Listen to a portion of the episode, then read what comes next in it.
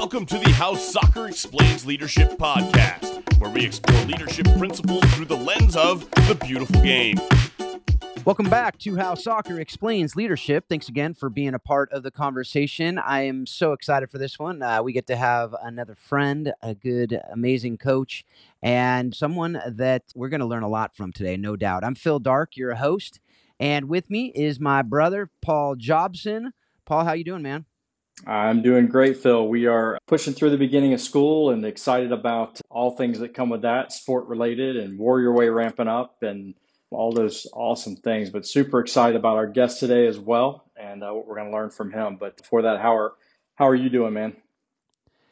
I'm doing well. I'm doing well. I, you know, it was interesting. Yesterday, I, I came home from you know working working yesterday and Becca, my wife Becca, had a text out, text chain out, and my son had started using her phone with some of his teammates. And it was a great lesson for my son about the dangers of texting and, you know, the fact that, especially in a group chain, when people are going back and forth and everyone's going, the timing of it could be really bad as far as you saying something. And it could appear to be responding to something when it was actually responding to something earlier. Um, he's 12 so it's my youngest, and he doesn't have a phone. So good thing it was on my wife's phone as well. But basically, what happened was one of his friends who's not on his team was part of the chain for some reason with his teammates. He's talking trash. And he said at one point, Well, guys, it's not like Justin doesn't carry your team. Right. And Justin was responding to something earlier about how his buddy played on two different teams. And he said, It's true, broskies, or something like that. and it appeared he was saying that he carried the team and he was in tears. He's like, "That's not what I was meant. That's not what I was responding to." And he's like, "I don't want them to think that I need them. I like, you know, like obviously I don't." And but it was it was a very cheap lesson for him, you know. And so we we taught him how to handle it, and he went and talked with it. He texted his coach first and said, "Hey, coach, just so you know, this is what happened, and I just want you to know what actually happened." And then then he went and talked with each of his teammates about it at the practice and and I said, you as a captain could also use this as a you know bigger lesson and talk to the whole team about it and how this happened and just so they know. And so he went to practice. He didn't talk to the whole team, but he talked to each of the guys. And he said, I didn't want to bring it out to the whole team. I didn't want to make it a big deal if it if it wasn't yet. So, but it was really good, you know, because we talked about that, you know, that tech offseason talk that we had, and I thought it was just a good thing to to relay to everybody else too. Is just it happens, right? So we got that's good reason to be monitoring some, what our what our younger kids especially are are talking about on texting, but just how do we deal with those lessons? Not that any of us have ever dealt with that as coaches on teams with misunderstandings on text, but yeah, I know we talked about one of them, Paul. So anyway, so that was a that was a really cool thing yesterday that I thought was was timely in in our conversations that we've had here. Anyway, so that's good, and just got back from Nashville with my uh, with my kiddos, with two of my girls, and it was awesome. Just a great trip to to be able to spend some time with them. So, how's the Jobson home with Marcy back in the, the saddle and everything? Everything good? Back to back to normal? School? Things are back. To, things are back to normal. Kids are done crying all day long because Dad's running the house. You know, things yep. are things are better. So, but uh, I will say one of the greatest features Apple has added to the phone is the reply to text. Like you can select a certain text and reply oh, to it. Yes. That's a great. That's been a great feature for me because I've been caught in that loop before in our large family dynamics, large text. But yeah, things here are, are great. Almost back to normal. School, sports, all things almost normal. So things are things are running along pretty good. So I'm excited to hear later uh, about your Nashville trip as well. So we'll get to that yeah. maybe offline. offline. You know, I mean, we could have an entire episode about it, but it probably wouldn't get too many downloads. So we're not going to. Yeah, we got to get to our we got to get to our guest today. We teased our, very early that we got this great guest. It's going to exactly. be an awesome show, and we talked for like three minutes, and he's. You know, I know. We may not get to him. I don't know. I think we will. I think we will. Okay. We do. We have Patrick Gilliam. He's uh, the Wheaton women's soccer coach. Just he's become a good friend through a lot of different things we're doing together, and uh, I'm just excited to to be able to to have this conversation, get deep into to who he is, and to be able to understand what he's what he can teach us and what he has learned in his career. So, Patrick, how you doing? Doing well. It's uh, kind of that crazy time of year when uh, the fall season really gets going. We've had the Division three level. We get a really short short training camp experience, but had that about a week and a half ago, and uh, classes began last Wednesday, and then we scrimmaged at a preseason. We actually had two scheduled, and don't know if you caught wind of. We had about a 100 degree day here last Wednesday, and it was 125 on our turf, and so. Uh, the scrimmage last uh, Wednesday did get canceled, but we scrimmaged on Saturday, second opponent, and we get going with open opening tournament here on campus this Friday and Saturday. So really diving into yeah. it happens pretty quick. quickly. Yeah, and yeah, by the way, Texas, we just sent we just kind of sent Texas to the Midwest for yeah. a few minutes because we needed some relief. So you're welcome for that, but I think it's all come back now. So I think uh, it gave me some empathy for. I had heard about it all summer long, and I was like, "What is it really like when it's that warm?" And and I be careful what you what you ask. You know, my wife and I have agreed. I have a car that's 13 years old. We're like, we're just going to drive it. It's a Honda. I can drive it forever, and it has no air conditioning, which most of the time in Chicago you can get away with. And every summer I'm like, it's time for a new car. And then it gets to August and September, and I'm like I made it through another summer. It has heat. I can handle it. But boy, I, went out last Wednesday. I was like, okay, this is not a day to have no air conditioning. yeah, I, I going back to Nashville. My kids, California kids, tried and true, get off the plane, and it was midnight, and the humidity was at eighty-two percent, and my daughter looks at me and she goes, I could never live here within two minutes of walking out of the airport. So that was something that that we definitely experienced for them. Then it was 106 on the heat index. They also learned what the heat index is. And that was uh, another another thing. So, anyway, you know what, are the things we talk about here, Patrick, and you know that's we'll get into the Division three stuff here in a minute too, because I think that's really interesting. That a lot of people probably don't even know or understand what that looks like. But uh, we just, I just want to hear your story. Most people listening probably don't know who you are, haven't had the uh, experience to get to know you. So, how uh, just share your story. You know how you how you developed your passion for soccer, for leadership, and how you ended up coaching at Wheaton College.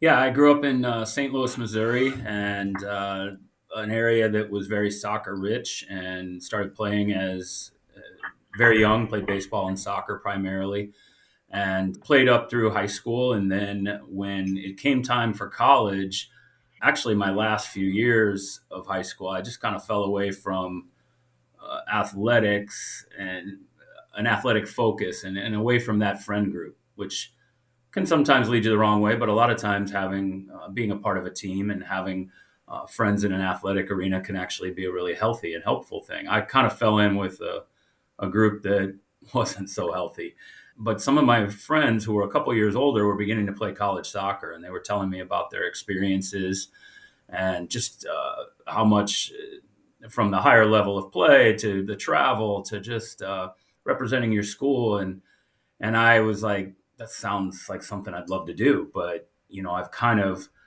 allowed my my game to get rusty I've allowed you know I've just I've just kind of dove into more a group of friends who were just more interested in partying and things like that and uh, didn't know the Lord at all. And uh, so I just was like, I'm to have to sell myself a little bit here. I don't have people beating down my door to recruit me, even though, you know, I've been playing my whole life. And so I just started reaching out to colleges. And the college that uh, by far showed the most interest was a small uh, liberal arts Christian college in Chicago, uh, Judson College at the time. It's now Judson University and the coach, I just remembered it was just such a different level of interest and then personal attention.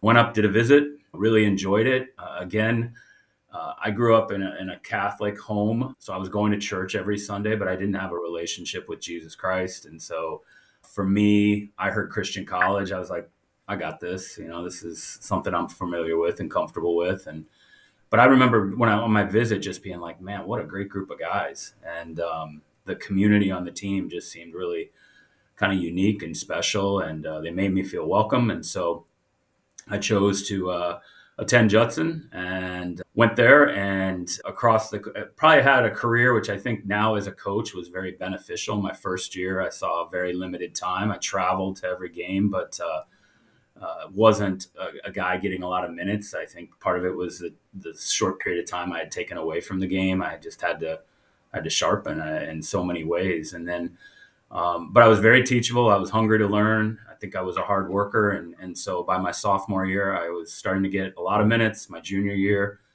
pretty much hardly came off the field. My senior year, uh, we had the best team in my four years there. and uh, started. And, and about halfway through the season, lost my job to a freshman and uh, won it back. And then later in the season, tore my ACL and my career ended prematurely. And so my college career kind of had such a wide variety of experiences that I think uh, now looking back, hindsight's 2020. I think they've benefited me greatly as as a coach because I can kind of walk in the shoes and empathize pretty much with all my players, no matter what their role is. What I didn't mention in there um, is that in halfway through my sophomore year, I did come to know Jesus personally as my Savior, and proverbial fork in the road moment changed my life drastically, changed the course of so many things in my life, and even how I approach soccer. And so, it was around that time that I really knew because of the impact this soccer program had had on my life. I was like, I think, man, to what an amazing calling to be able to keep doing something I love, stay involved with the game, um, but create a community and a culture that actually is holistic, like, and it's having life impact on young men or young women and coaching the person as much as the player because my college coach definitely did that. And um, so I decided to major in physical education. I decided I wanted to be a coach. And right after graduation from Judson, uh, I got a job as an English teacher and high school boys and girls coach at a small Christian high school, not too far from here, from Wheaton. And uh, coached, coached and taught five years at that Christian high school.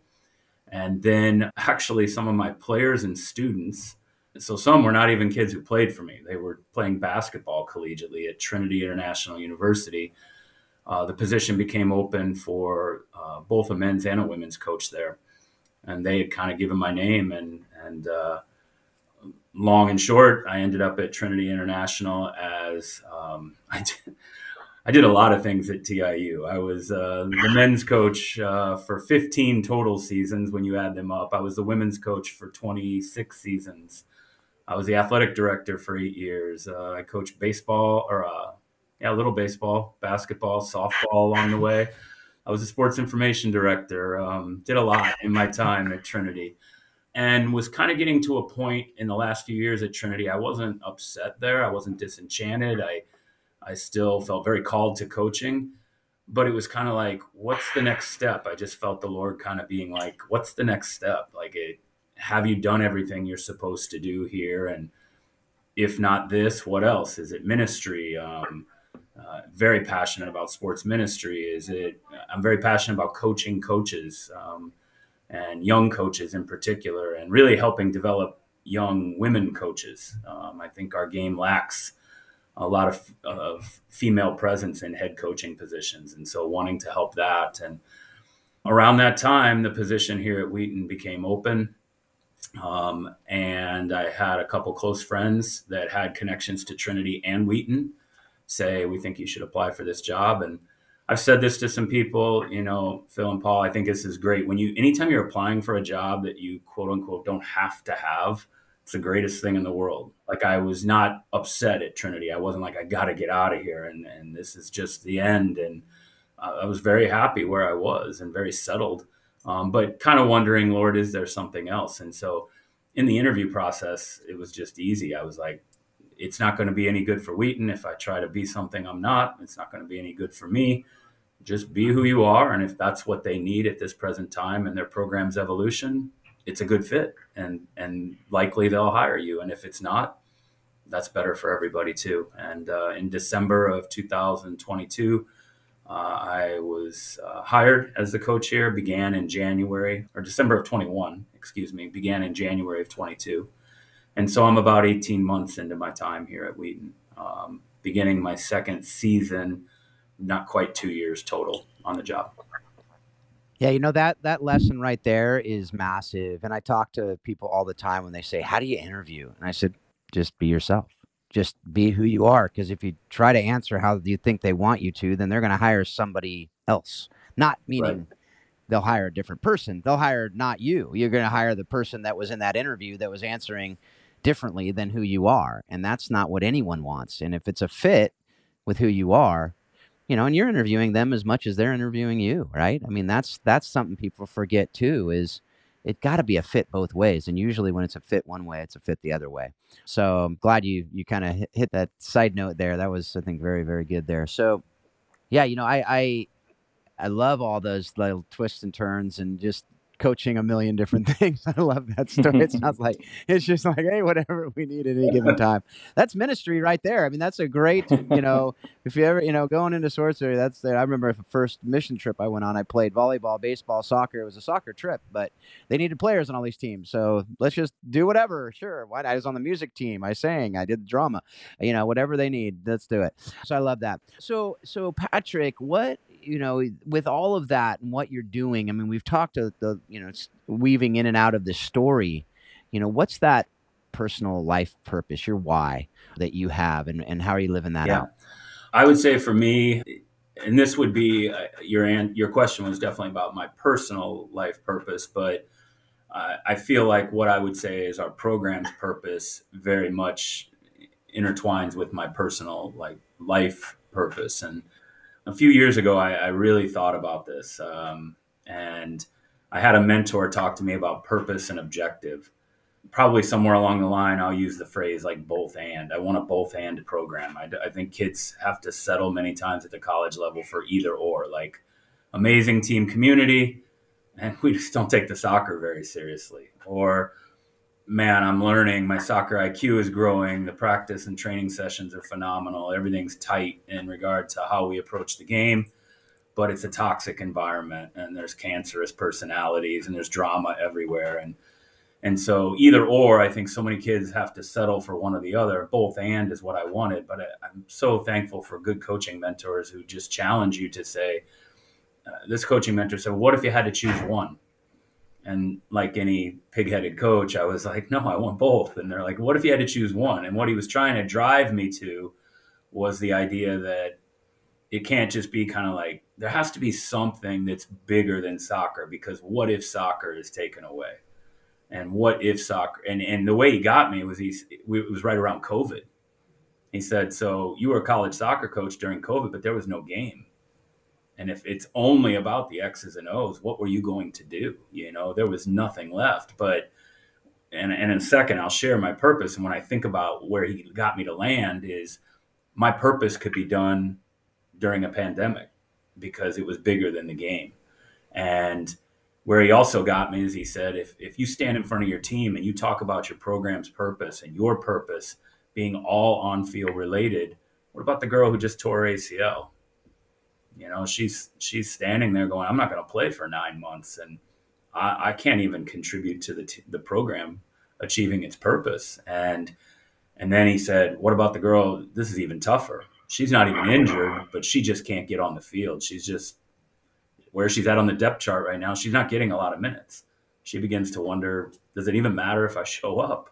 Because the program's purpose is all on field related, and I'm not contributing on the field. And so for me, uh, Phil, I said I went with the Great Commission and the Great Commandments. I was like, I'm not a deep theologian. I love Scripture, passionate about it, but I'm like, uh, I'm not seminary trained or anything like that. But I was like, these things were called the Great Commission and the Great Commandments. They must be really, really important. And to love God with all of our heart, soul, mind, strength, to love our neighbor as ourself, and then to go and make disciples. So I would say that the purpose of my life is to use soccer to bring glory to God through living out the Great Commandments and the Great Commission.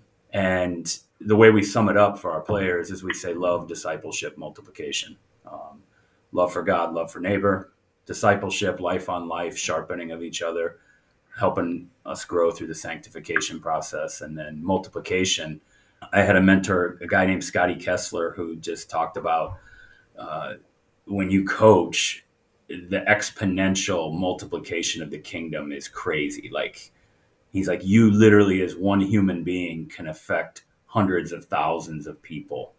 And it's just, I mean, he has this chart that's just fascinating. And it's like in a 30 year career, you could touch the lives of hundreds of thousands of people indirectly by just being a, a division three college soccer coach. That's, that's, that's amazing to me. So, so that would be my purpose, I think. And I think we would say it's our program's purpose, hopefully. Yeah, I appreciate you sharing that. And I think it's uh, right there at the end. Even you said it's my purpose, and I hope that it's you know the program's purpose, and that you know as coaches, you know our programs usually reflect who we are. And uh, as we know in leadership, you need to know who you are 1st right before you got to lead yourself before you can lead others. And I just love how you've how you've approached that. So you know, I'm I'm I'm excited and encouraged by by what you're what you're saying there, Patrick tell us a little bit. Um, you know, Division three soccer, Division three sports present some interesting things that are different. Some there's some advantages, maybe some disadvantages. Mm-hmm. Take us kind of through the the pros and cons of coaching at at like at the Division three three level. Yeah. I uh, I would say I'll start I'll start with this. Um, is I'm still so new here that I'm like like I when I when I thought about this question, I thought I thought. Uh, there's going to be somebody who's a lifer at the Division three level who's going to say, "Boy, he butchered that one." You know, it's like, um, here, here's what I'd say about it. Like, I do think what allows me to answer your question, Paul, a little bit maybe more interestingly is I'm coming from a level of NAIA, which probably resembles more Division two and Division one. And, and maybe even right some would say there's even there's even less boundaries there but overall i felt like there were boundaries, um, but they were the drastic difference, I think, between NAIA and D3. It gives me, in some ways, a chance to answer this question well, and in some ways, I'm still new and naive to it. So, uh, one thing I think is it's an incredibly student friendly environment. When we talk about student athletes, we we call them that, but uh, you know, the Division three focus is definitely on the student athlete. A lot of the the compliance rules and the different standards and that and, and kind of boundaries that are in place are put there to preserve the academic experience for the student and and it's just kind of first and foremost one of the biggest things well that fits even though I was coaching at an NAIA institution, the student aspect of their student athlete lives outside of the spiritual was by far the most important thing to me. So it's almost like the transition there has been seamless and easy because I'm working with a really gifted student here.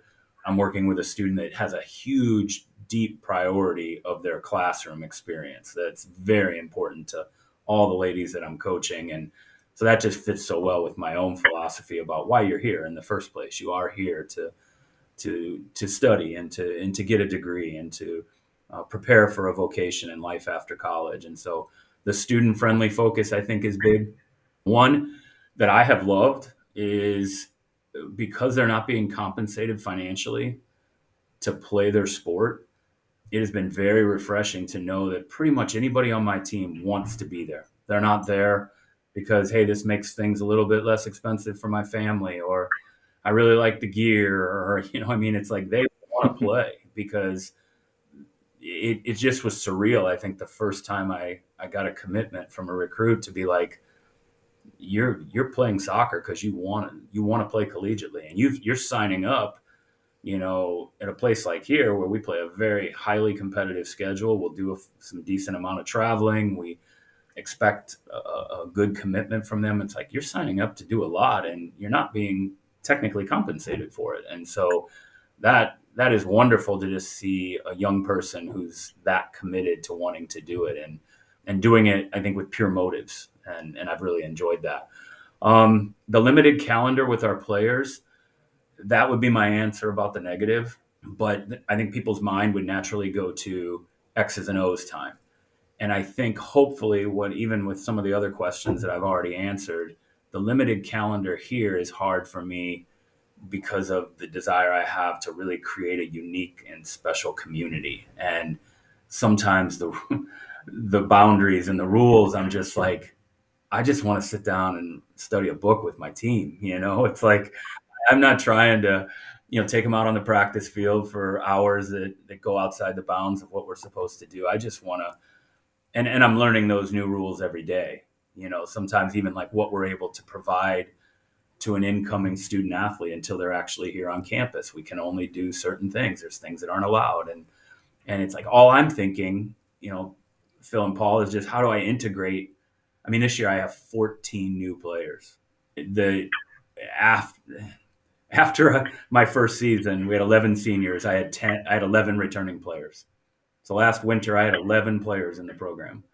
So I have 14 new players. Well, my heart all spring and summer was how do I integrate these two groups and begin to grow community? There were some boundaries just by NCAA D3 compliance that get in the way of doing that. And so my heart wasn't to to get time on the field with them. My heart was like, I just want to grow community and culture in our program. And at the NAIA level, or maybe I'm not as familiar with D1 and D2, my guess is I would have that space to do it. And at D3, it's a little harder. Yeah, the the the time restriction. I mean, if you talk to any coach on at any level, the the time restrictions on players is is something I, I hear time and time again for different reasons and you know competitive advantages and and this and that development of players. Um, but what I don't hear enough is I just want to be able to pour more into my players. Mm-hmm. You know, so it's refreshing to to hear that. And I know that at every level there's different restrictions and, and things that coaches have with their players.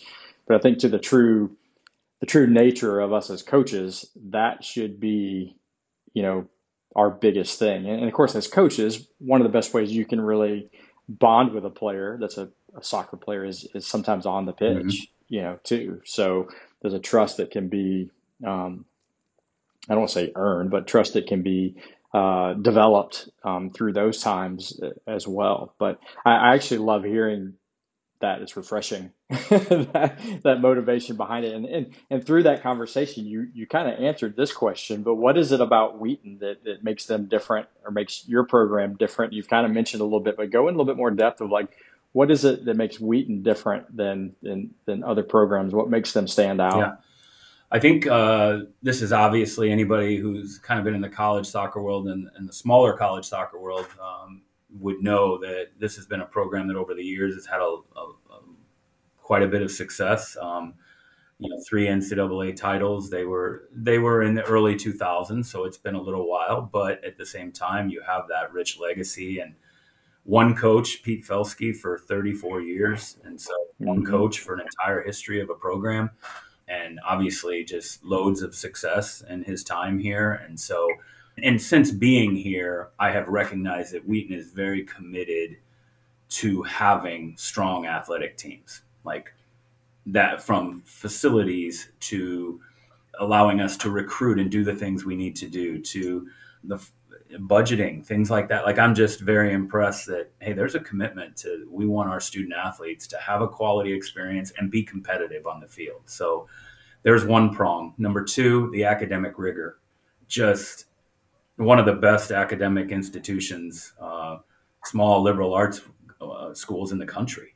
And I, when I first got here, I sat with every player for an hour, and you know, you're with 20 or I think there were 18 when I got here, and I sat with all of them for at least an hour. And you know, I, I've even told them this. I said, I'm not stereotyping your generation, but I'm like, I thought I would hear somebody complain about their their classroom experience and they rave about the faculty and they they just can't say enough good things. I just had a player in here a few minutes ago before we started and she's talking about this professor she has for Old Testament and she's just like she just couldn't stop talking about the class. So the academic rigor, the challenge of it, our players say like this place busts their chops. I mean, it's hard.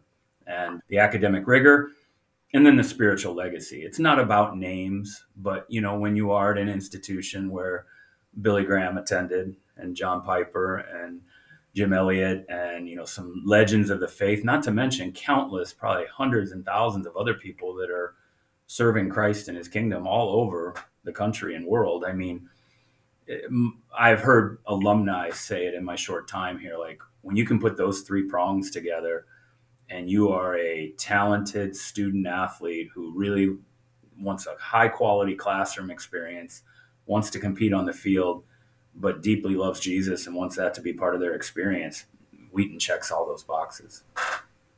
Yeah, it's a it's an amazing amazing opportunity for you to be able to go and, and sit down with a family and say, hey, we're going to compete at the highest level academically. You're going to get a great education, mm-hmm. right? We compete at the highest level, you know, athletically and and at the same time we're doing it as a faith-based institution. Right. So the, the, the core of who we are shines through in everything that that we're doing. Mm-hmm. Um, it's just a I'm sure it's one of those things where you get you get kids on campus, uh, you're you're probably getting a commitment. I would say.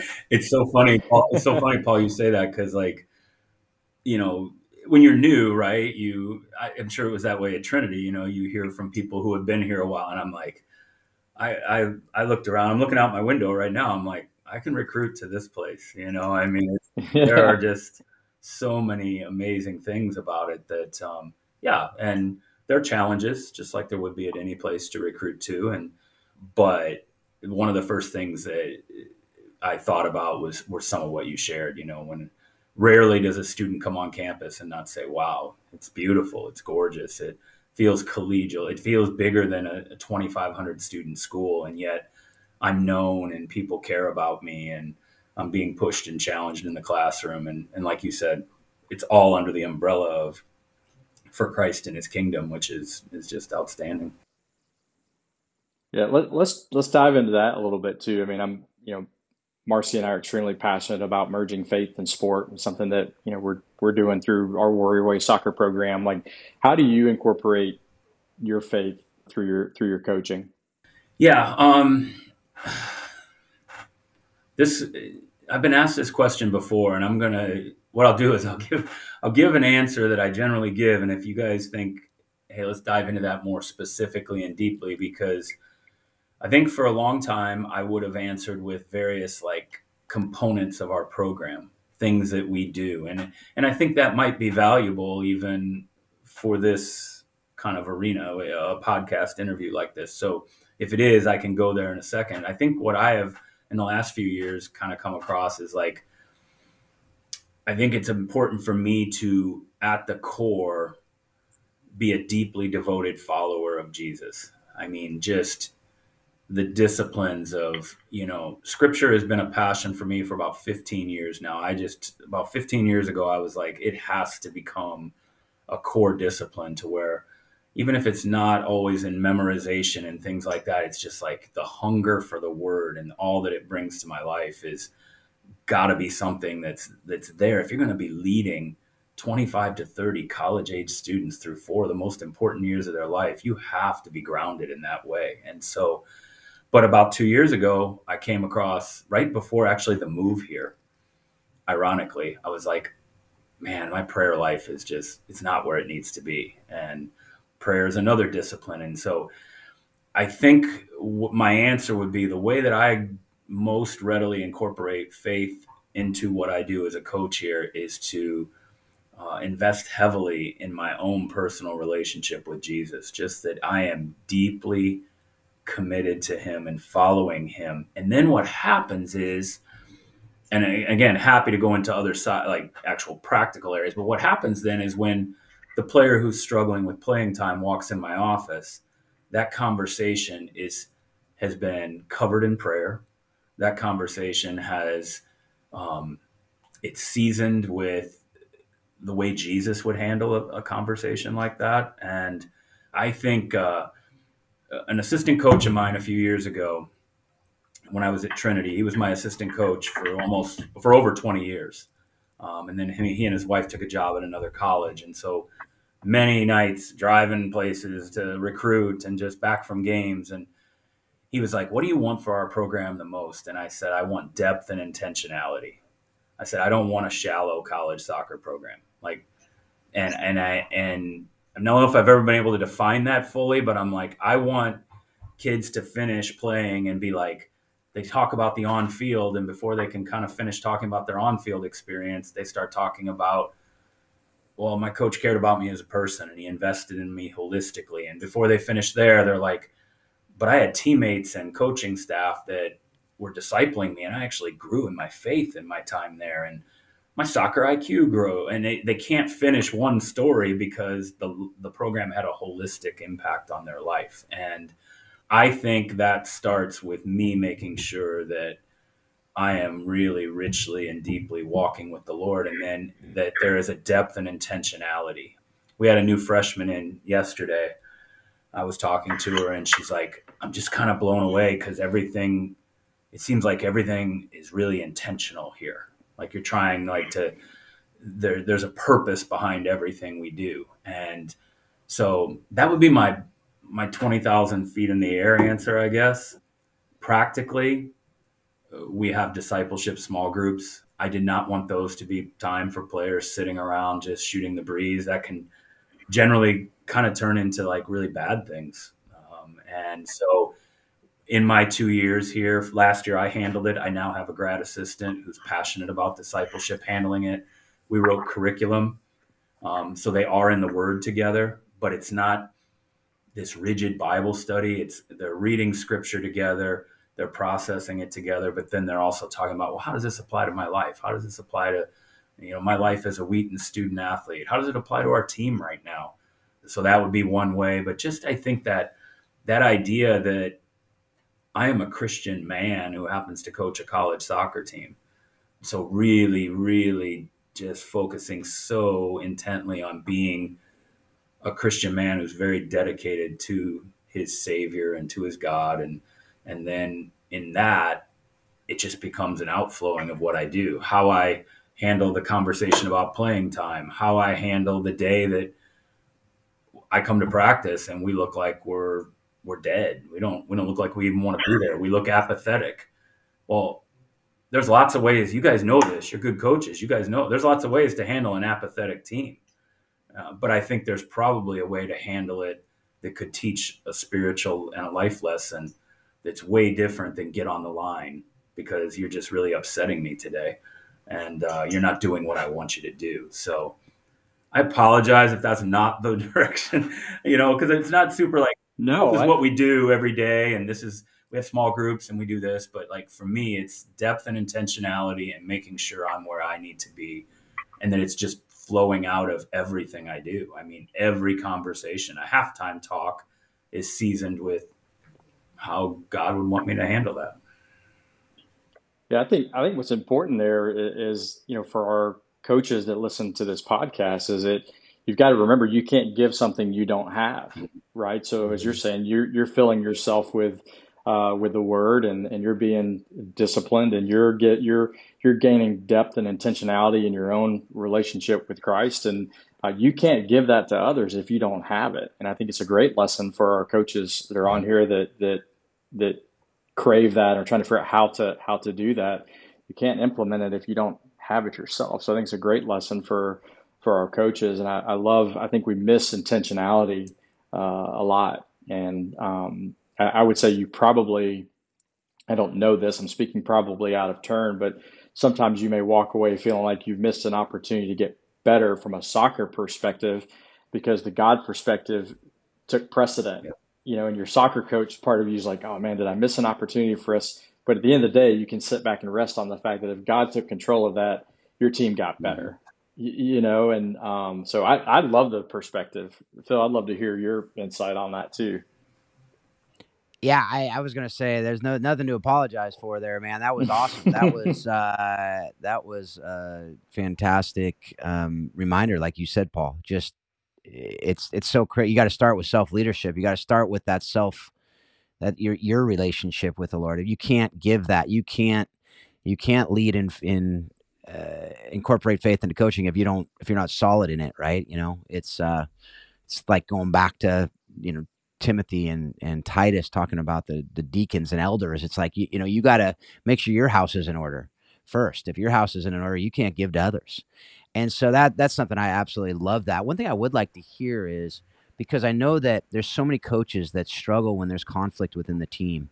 Either you have you know you kind of talk about the the uh, peacemaking continuum. There's peace faking and there's peace breaking, and and certain personality styles are more prone to do breaking, and certain personality styles are prone to do faking and oftentimes in christian teams in particular that peace faking is that like you know we have a nice problem on our teams where everyone just doesn't want to engage it because well that's not the christian thing to do we got to just pretend that everything's okay how do you engage that and, and engage that healthy conflict within the team to encourage that to say look the only way we're going to be the best we can be not just as a team but as humans is if we engage conflict well and in a proper uh, way. How do you how do you how are you able to engage that with your team? So, and, and I feel like I can be transparent about this, like like respectful of my my team. It's it's it's unique. Like if I'm doing this interview tw- year 26 at Trinity, I'm like, I'm opening the coffers. It's like here, here's all of our stuff, right? You know, because it's like I've been here longer than any of you players. Whereas here, you know, I still kind of feel like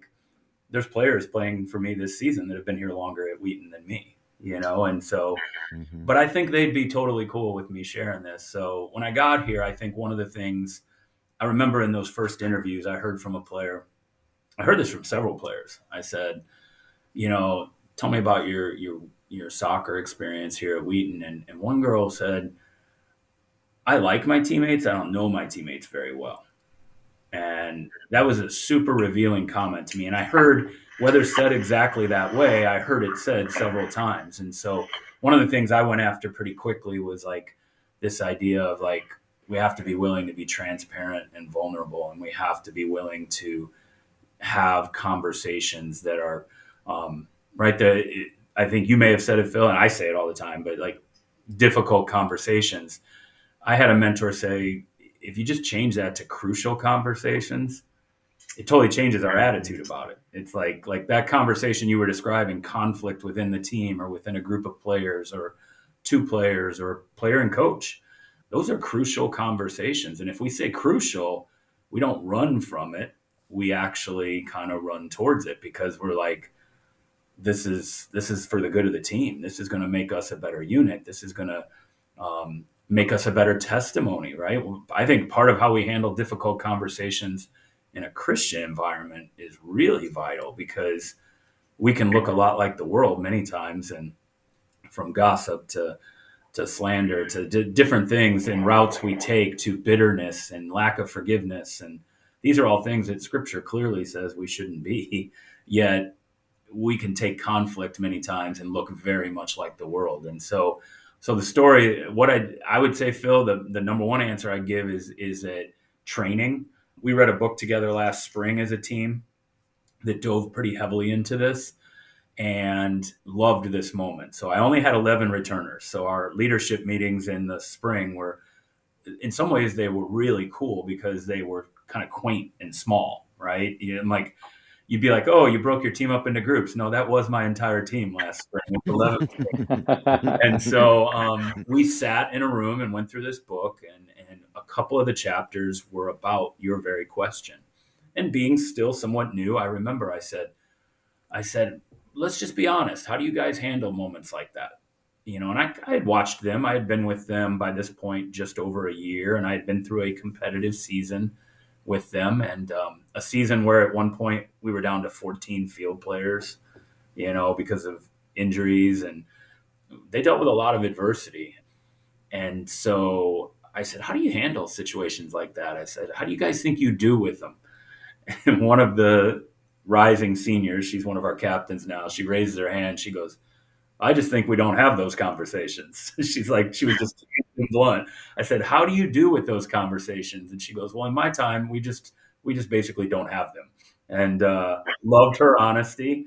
And it made, right, it lightened the room. And then we dove heavily into why it's important and how do we, how do we deal with it? And I think um, my second part of my answer, Phil, would be if love, discipleship, multiplication is my purpose, where I hang the the really tough conversation with a girl is is I hang it on the love like hook. I say that's that's me loving you. I love you enough to say, "Hey, I think you you you should hear this." And I would I want our relationship to be based in those types of things, love and discipleship that we can hear hard things from each other because they're actually sharpening us and making us better. And that goes the other way too I, as your coach, I mean, you guys both have coached. You can be at a place 30 years and you make mistakes. When you're in a place in your first year, I never felt more 22 years old than I did a year ago.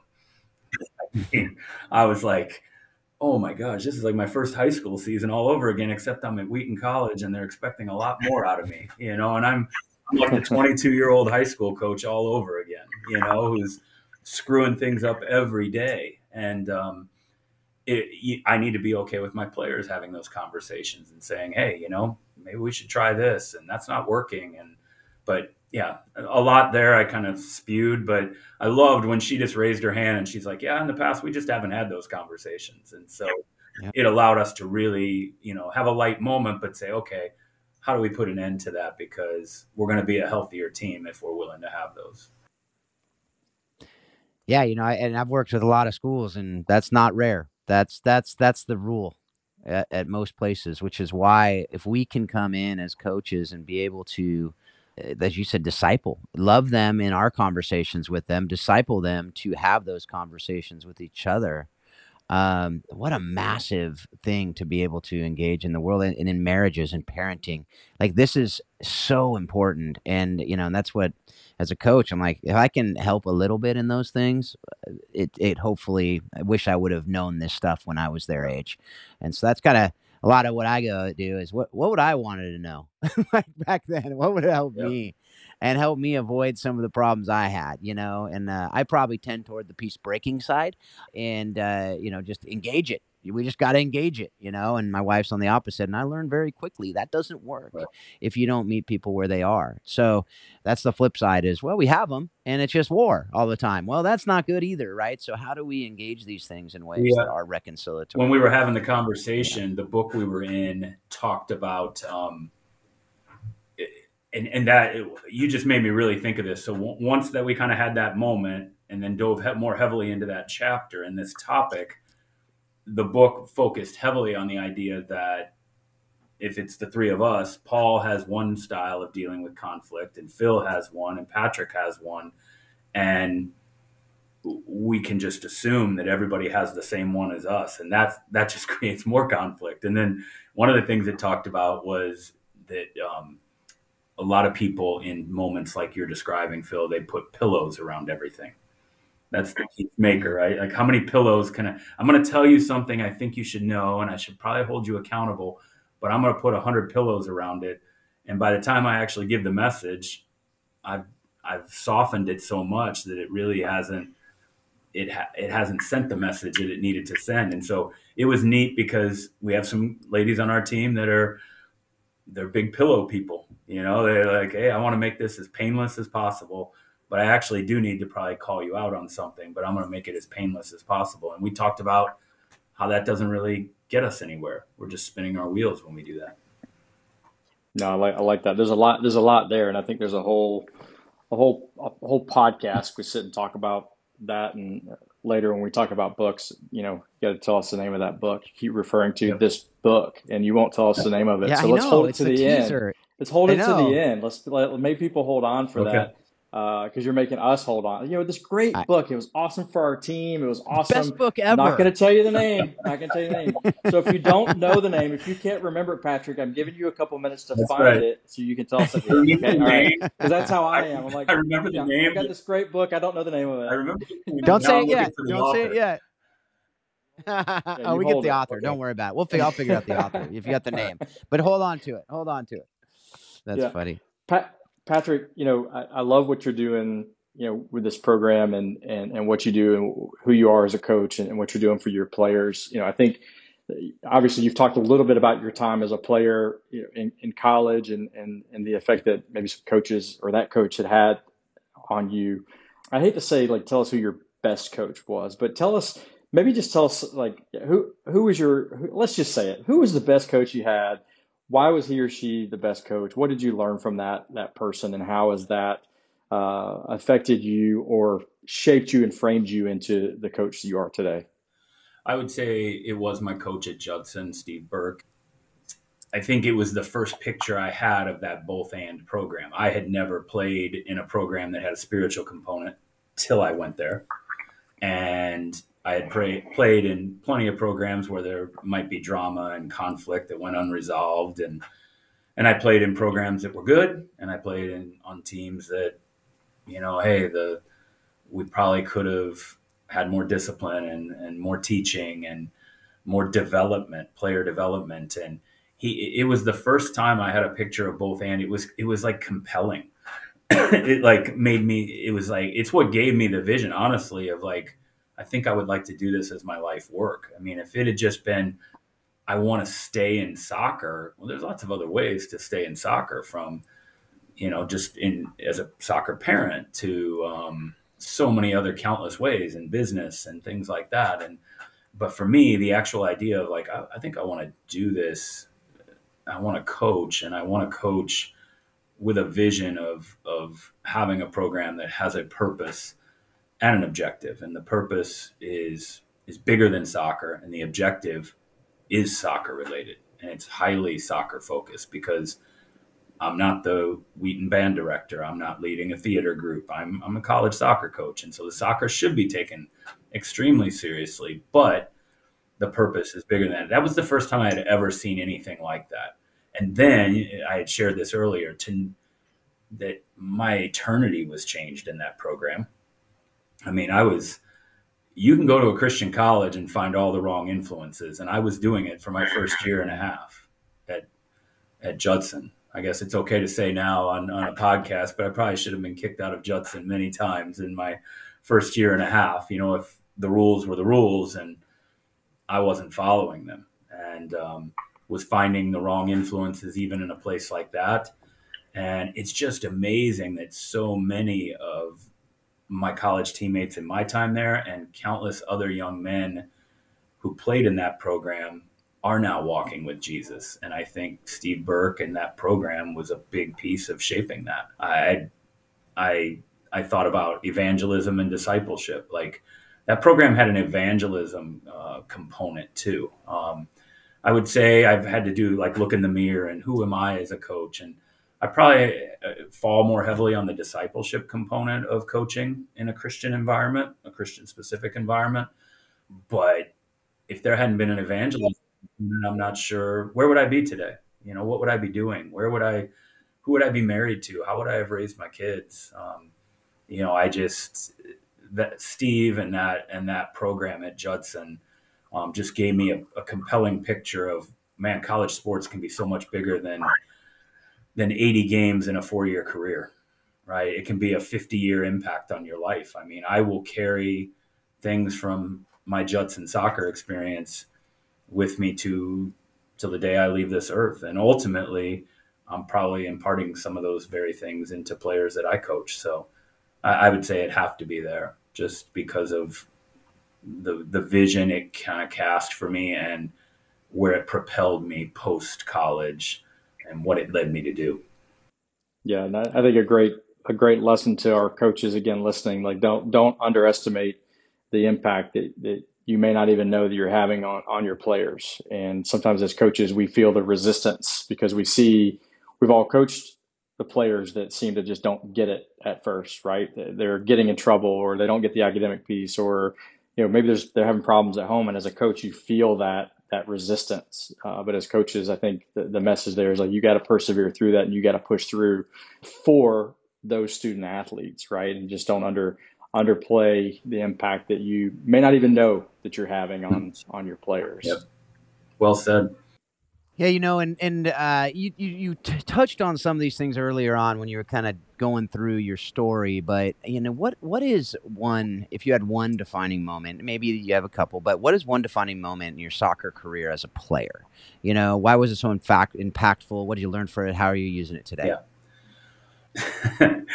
I'm smiling and laughing because like people ask you that question, and then what do you say? Oh, I've got two. Uh, so you ask for one, I'm going to give you two. Uh, if you got two, but, you can do two. Well, that's fine. I think they relate. Totally o- over delivering yes. today, man. I love it. Just over delivering. Just do just do one that's that two that are related, and then you can make it into That's one. what I'm going to do. That's what I'm going to do. So all, all right, we know right, the good, tricks good, of the trade. Good. So I would say I would say my sophomore year when I accepted Christ because well I'll kind of at the end say why the two relate to this and what they've taught me I think and what I use now as a coach. So up until that point I was very much a, a victim of how I played. If I played well, I was on top of the world. If I had a poor match, I my self-worth and my kind of opinion of myself and just my mood, everything was affected by that every piece of my core identity was driven by how I played on the field. And so when I accepted Christ, that didn't get solved immediately, and it never really gets solved. I still, I'm about to play my first match on Friday, and I'm sure I will wrestle with identity over the next three months for sure. But for the first time ever, when you are when you recognize that, hey, I'm a child of God who's loved unconditionally by Him, and He's cared enough to send His Son to die for me, and that promise is eternal life, it, it changes like how you view a soccer match and do I find all my worth through that? So that would be, I think that has to be there. The second one would be when I tore my ACL my senior year because it was a career ending injury. You know it. You know, when it happens, you're like, this is it. The timetable doesn't work. I'm done. But I was, I'm trying to do the math, I was just under two years into my Christian walk. So it was the first really hard thing that I had to go through as a follower of Christ because I would never, it's not prosperity theology, but honestly, when I got, when I got saved and soccer began to take its proper place in my priorities, my playing actually got better and my minutes went up and my contributions to the team my my junior and senior year were much greater than, than my first couple years. And so it was kind of like right? An infant christian you know i'm like hey i accepted jesus and look at my life since then you know it's just skyrocketing. And then you have this injury and it was the best team we had ever had in the history of the school. I had i had won my spot back. I was playing. We were doing well and it's done. It's over. You're on the sideline, you're chasing balls at practice and you know, on crutches and knowing you're facing surgery and all of that. So it was the first time my faith was tested. And I think the two overarching lessons that I bring to my coaching from those moments, the identity piece.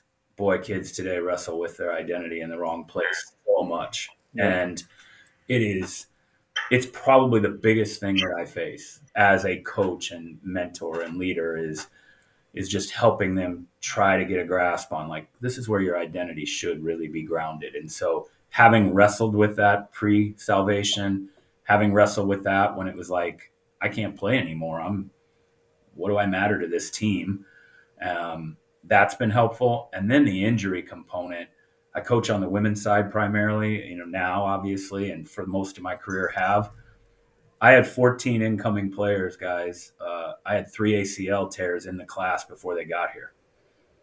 Wow. So I have three freshmen who aren't playing right now. One is she's getting close to returning because she tore it last November, but the other two, it was this spring and summer, so they're not even going to play this year. And one is said, one has been very open and honest. It's just like very talented player, and she's like, I've never been injured before and I this is it's playing havoc with my mind. And so to have walked the road of an ACL tear and recovery and surgery and just being injured, having your career ended on an injury, that's been helpful. I, I think it's really it helps when you sit down with a kid who's just gotten the MRI results to be able to say, "Hey, I've, I've done this." Yeah, that's those are those are great. And you mentioned at the very beginning too. You know, and you kind of finished with it there. Is that you know the the the experiences that you have uh, earlier in life. In hindsight, now you look back at it, maybe in a moment you're like, why in the world? you know, and now you can look back and, and say, okay, if not for any other reason, right now I can take those experiences and, and really be a better coach uh, for for the my players in this moment. Um, I think it's a really, really, really special thing to be able to take into that if that if that is a a perspective that you have. So and it builds your, it builds your faith too, because yeah, you sit as a follower of Christ and you go, oh, okay, you know, I mean, I'm reading a lot of Esther right now, and it's like, you know, when I'm reading it, that's the thing that I'm kind of coming across is like all these events, right? They, the big thing you hear all the time about that book is God's name is never mentioned, not once mm. in the book, but He's all over the book, you know, and so it's like when you're a senior and you tear your ACL and you're and you're having your team's having the best season it's had in the history of the school and you're like I'm not a part of it you're like what in the world God I mean this is a, this is what a loving God does and then you sit 25 30 years later and you're like I had a mom of one of our ACL girls just say like you know your reaction when she called you was so helpful for her you know and I wasn't doing anything but just being like, "Hey, I've been there before." I wasn't doing anything special. I was just saying, "Hey, I've been there before." So that's such a faith builder, Paul, for me. Like when I can look back and say, "Yeah, God, you were pulling all the strings." You know, there's no coincidences. Yeah, yeah. definitely. And uh, what a special thing! And that that player's calling you, thinking, "Coach is going to cut me. Mm-hmm. Not interested in me anymore. I'm no longer useful to the program." and then as soon as probably built up minutes and hours of like the courage to call you, and then instantly it's like, hey, I'm here for you. Whatever you need, I've been there. Right. And uh, what a great relief for for those folks. So as my uh, as my good friend Phil Dark always says, every good thing must come to an end. And we're running down to the the, the bottom of this program, and uh, we always finish with a couple of uh, questions uh, that are the same throughout the program. Um, so we're going to hit you with those as well, and excited that towards the end we're going to hear the name of this book, hopefully. Uh, but before we get to that, uh, Patrick, how are the lessons? You talked a lot about how you the lessons you you've learned through soccer back into soccer, but uh, how have you used the lessons you've learned directly from the game of soccer? How have you used those lessons in your marriage and parenting? Yeah, um, I think that uh, I, I think the, the number one way that I do that, I'm fascinated by teams. I, I hadn't said that yet. I usually, in this kind of context, would say that. Like, I love, I love teams. I, I think I would struggle to coach an individual sport, or I just love the idea of all these people coming from wide variety of backgrounds and, you know, different coaches, different socioeconomic backgrounds, different diversity uh, of culture and and race and and then you come together and it's like oh yeah we have an opponent trying to keep us from doing something and we got to try to rally together and accomplish a goal that's teams fascinate me and you know healthy teams dysfunctional teams all of it fascinates me well our families are teams and so right away so many of the concepts that so i would say my first answer is sometimes it's convicting i'm like things i'm preaching to my players i'm like am i doing that for my wife? Am I doing that for my son mm-hmm. and daughter? So there's sometimes there's just conviction because it's like you've got a great message in the locker room on Thursday, but how are you living that out? You know, later uh, Friday and Saturday with your number one team, right? Your number one team should be your your spouse and your children. The second piece relates to teams is my, my I have two, I guess one now would probably not even be young adult. I have a you know 23 28 year old and uh, and they're both out there. They don't live at home anymore. They're in the professional world. They're working in their degrees and, and that they got in college, but they're members of teams. Both just went through a recent job change. Uh, neither performed badly, but both their businesses downsized and they had to find new jobs. And so, you know, they talking to them about resiliency, perseverance, faith as they were evaluating different opportunities. Um, well, think about the people you're going to work with. Think about the fit for you and your you know so i got to use so many of the things we talk about in a team context and how teams work like in a soccer arena we could apply that to their to their lives um, as as they were seeking new career fields and their relationships. Uh, neither one of them is married yet so they're, they're obviously dating and they have friendships and relationships and you know various things I would use as a coach. You know, I'm I'm coaching college students and I'm I'm dealing with young adults, so a lot of that stuff just carries over very well there. Yeah, you know, I, I I agree. I mean, with with that convicting part, I think is is huge to to just from the standpoint of, am I just being a coach or am I a player as well? You know, and am I am I playing it well? Uh, and oftentimes, I will say I'm a much better coach than a player. Um, that's okay if it means playing striker, but it better not be okay if it uh, means being a husband or being a father or, or being a coach for that right. matter. You know, I better not coach coaches better than I coach my players about what to do if we're not acting it out. And it goes back to what you talked about earlier. If you're not pouring into self, being in the word, praying, just you do being disciplined yourself, then then it's not going to outpour. It's not going to flow out of you naturally. Right. So, um, all right you know now now we've we have pumped this up so much for this last question. I feel like it's going to be really really hard but i've no doubt you're going to you're going to meet the expectation and beat it. I have no doubt. So what have you watched read or listened to and and i hope it's not just this one but i hope there's some other goodness coming out of patrick here in a minute um, but what have you watched read or listened to that has most impacted your thinking on how soccer explains life and leadership yeah, this is, this would be a book I would not have even uh, thinking about this question. I would not have even put this on my list. Um, that book is the book is called High Impact Teams. And again, the author escapes me right now. It was recommended. I heard on a podcast, I heard the Liberty lacrosse coach talk about it. And he okay. actually hadn't dove into it yet, but I just jotted it down because always looking for a new book. And what I would say is the gem of it, and, and I have a couple others that I think are really good too. And what I think is the the genius of this book, it is a book written from, I guess, lack of a better term, a Christian perspective. But I loved the idea. It just didn't feel kind of like mushy and soft, like to me. Like I, I now sound like I've stereotyped Christian books that way. I didn't mean to. It just, it was like it, one of the first chapters says a really healthy team is deeply invested in relationships, but it's it's also very concerned with results, and and and that's easy with us to go winning, but it was like it, the author was like, you need to be productive in whatever you are. If you're a business, if you're a college soccer team, if you're the band, if you're a theater group, you know, I mean, you need to, you're equally concerned with relationships and results. And I felt like it did such a good job of like, I never felt like it drifted too far to one.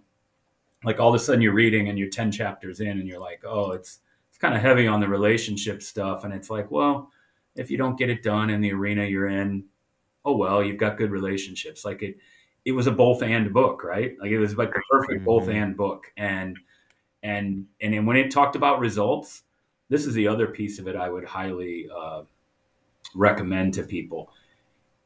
Team books many times focus on team, and then people can sit in a room and discuss it and go, yeah, you know that chapter was great. Phil really needed to hear that uh, man, oh man, I'm so glad the coach covered that chapter because Paul is like terrible at that. You know, this book did anything that was about like the relational component went very heavily on look in the mirror first. And until you read it, it you have to read it to kind of. I'm not describing it well, but it, I just was amazed. It was always like I found the players having to look at themselves first and go, well, how is how I handle this aspect of the relational part of our team, how am I impacting that for others instead of how are Phil and Paul impacting that for me? Like the book had some crazy way of doing that. It just made them look in the mirror a lot versus point fingers.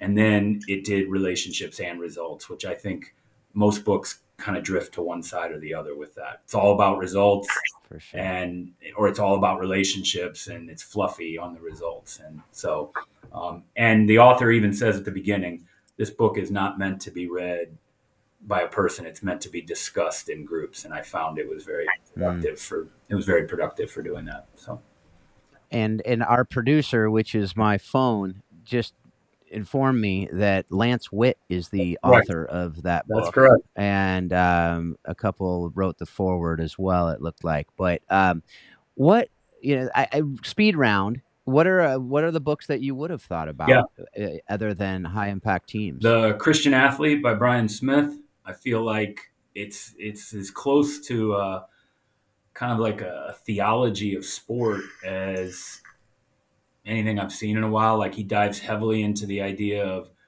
what we're really after as a Christian athlete is contentment. We want to be content in our sport. We want to play free. Like you'll hear that phrase a lot he deals heavily with the identity, and there's some amazing chapters on injury in there. Um, so the Christian athlete uh, would be one. The best leadership book I've I've read. Um, I still say this. Bought it for my captains. My first two sets of captains here at Wheaton is called Leadership as an Identity by Crawford Loritts. Um, mm-hmm. It's a book that many times you'll say that, and people are like, "I've never seen that book." And here's why I love it. Um, when I was at Trinity, he would teach a one week class at the seminary on leadership. And I would hear about this, and um, they would they would always say like, if you don't get online and register in, in two minutes, it's full. And he, he, would always be there every spring. He would he would preach in chapel, and he's a pretty well known pastor. He had done a lot with Promise Keepers over the years, and so this book is actually all his notes from that class. It's basically his class in mm. book form.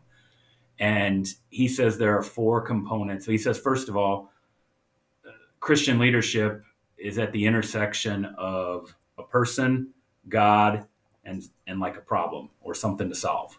Like there's a reason, there's a there's a rationale, a, a very available person, and a God and Creator, and the intersection of those three is where Christian leadership really takes place. But he says there are four distinctive things about a Christian leader, and here's why I love the book. This is probably why a lot of people don't know about it. He says number one, first and foremost, the best leaders are broken, and that just doesn't sell on New York Times other leadership lists, right? It's yeah, I want to be broken. And then he says, uh, uncommon communion with God, servant leadership, and radical immediate obedience. And mm. the coolest part of the book is he says those four things and he never really spells it out for you. But if you stop and think, brokenness, uncommon communion with the Father, servant leadership, and radical immediate obedience, it's Jesus. It's all four things, right? That's what Jesus did. And so he's basically mm taking you through a leadership model that is how Jesus led. And then uh, the coach's guide to teaching, if we just wanted to get into like training environment, like that book is Philly. I think you've heard me talk about a little bit. I, I can't tell if it's Doug Lemov or Lemov, L E M O V, but unbelievable book. And he writes it. He had written a book for teachers that Marcus Wood recommended to me, and just about like how people retain information and how long-term memory actually and it's, it was a book written for teachers and marcus is like i've gotten a ton of traction out of it because coaching is teaching. Well then doug lemov wrote a book actually for coaches. And then the best part is doug's world is soccer. So all the examples in the book are from like the atlanta united academy coaches and from mls coaches and coach so every example instead of like even translating it from basketball or football. They're all soccer examples. But this book made me revisit every I mean, I have never read a book that more often he's like somebody says, Don't do this. And I'm like, Oh, I do that all the time. And it was just like my players would tell you, like my training sessions and how I approach training totally changed since reading that book. So that's not so much about maybe leadership but it's had a big impact on me because I think it's changed how I've approached training sessions and such. Yeah, it is about leadership for sure. And and I I asked you I wanted to make sure to ask because I know you're a reader and uh, you know, you're pumping the boys in the boat summer reading for the United Soccer Coaches group we're in. Like that I love that because, you know, leaders are learners, you know, leaders are readers is what we used to say, but I think there's so many different ways to learn nowadays. Right. If you're not continually pouring into yourself as far as that goes, and I think starting with scripture, you know, we're going to we're going to go stale we're going to go stagnant and and that's something that as you said you're learning after doing this for however long. By the way i'm just going to say this i'm sure paul's thinking it like you're talking about your kids being 28 23 you're talking about coaching for decades and i'm like you you still look you know you don't look a day over 45 i mean that's what i'm that's what i'm saying here. So and i know you got to be older than that or else you started way too early. But yeah you know you just I, I just had to say that you know it's since it's audio for the most part people you know patrick's you know looking good for however old you are. So just uh, I, I could I had to say it. I had to, you know just throw it out there. We're all thinking. Thank we're you all so much. It. We, we're all thinking it. it. Exactly. I mean, I just had to put out. You know, we got to be vulnerable. But we here, no, so. we shirt anyway, is in but, the mail. Yeah. so anyway, hey, appreciate you, appreciate uh, friendship, and I just get excited that we get to share this with with others. So thank you so much for being a part of the show. Thank you guys for having me. I love what you do and love listening to your podcast. So. Yeah. All right, folks. Well, hey, thank you for being a part of this show. Thank you for engaging. Thank you for taking what you're learning. And I, I, there's so much good stuff in this episode. I just hope that you take it and you really engage with it, put it into action. Um, these books, I mean, that's like a a few, you know, a couple months of reading, engaging in depth of really being able to learn. So I take, I, I hope you take it all and, and you use it. I, you know, check out Warrior Way soccer.com with see what Paul and Marcy are doing coaching the bigger game. If you want to find out what, what I'm doing, you can go check that out. And, uh, you know, I just hope that you're taking all that you're learning from this show and you use it to be a better coach, better player, better spouse, better parent, better leader, better in all that you do and you continually remind yourself that soccer does explain life and leadership. Thanks a lot. Have a great couple weeks.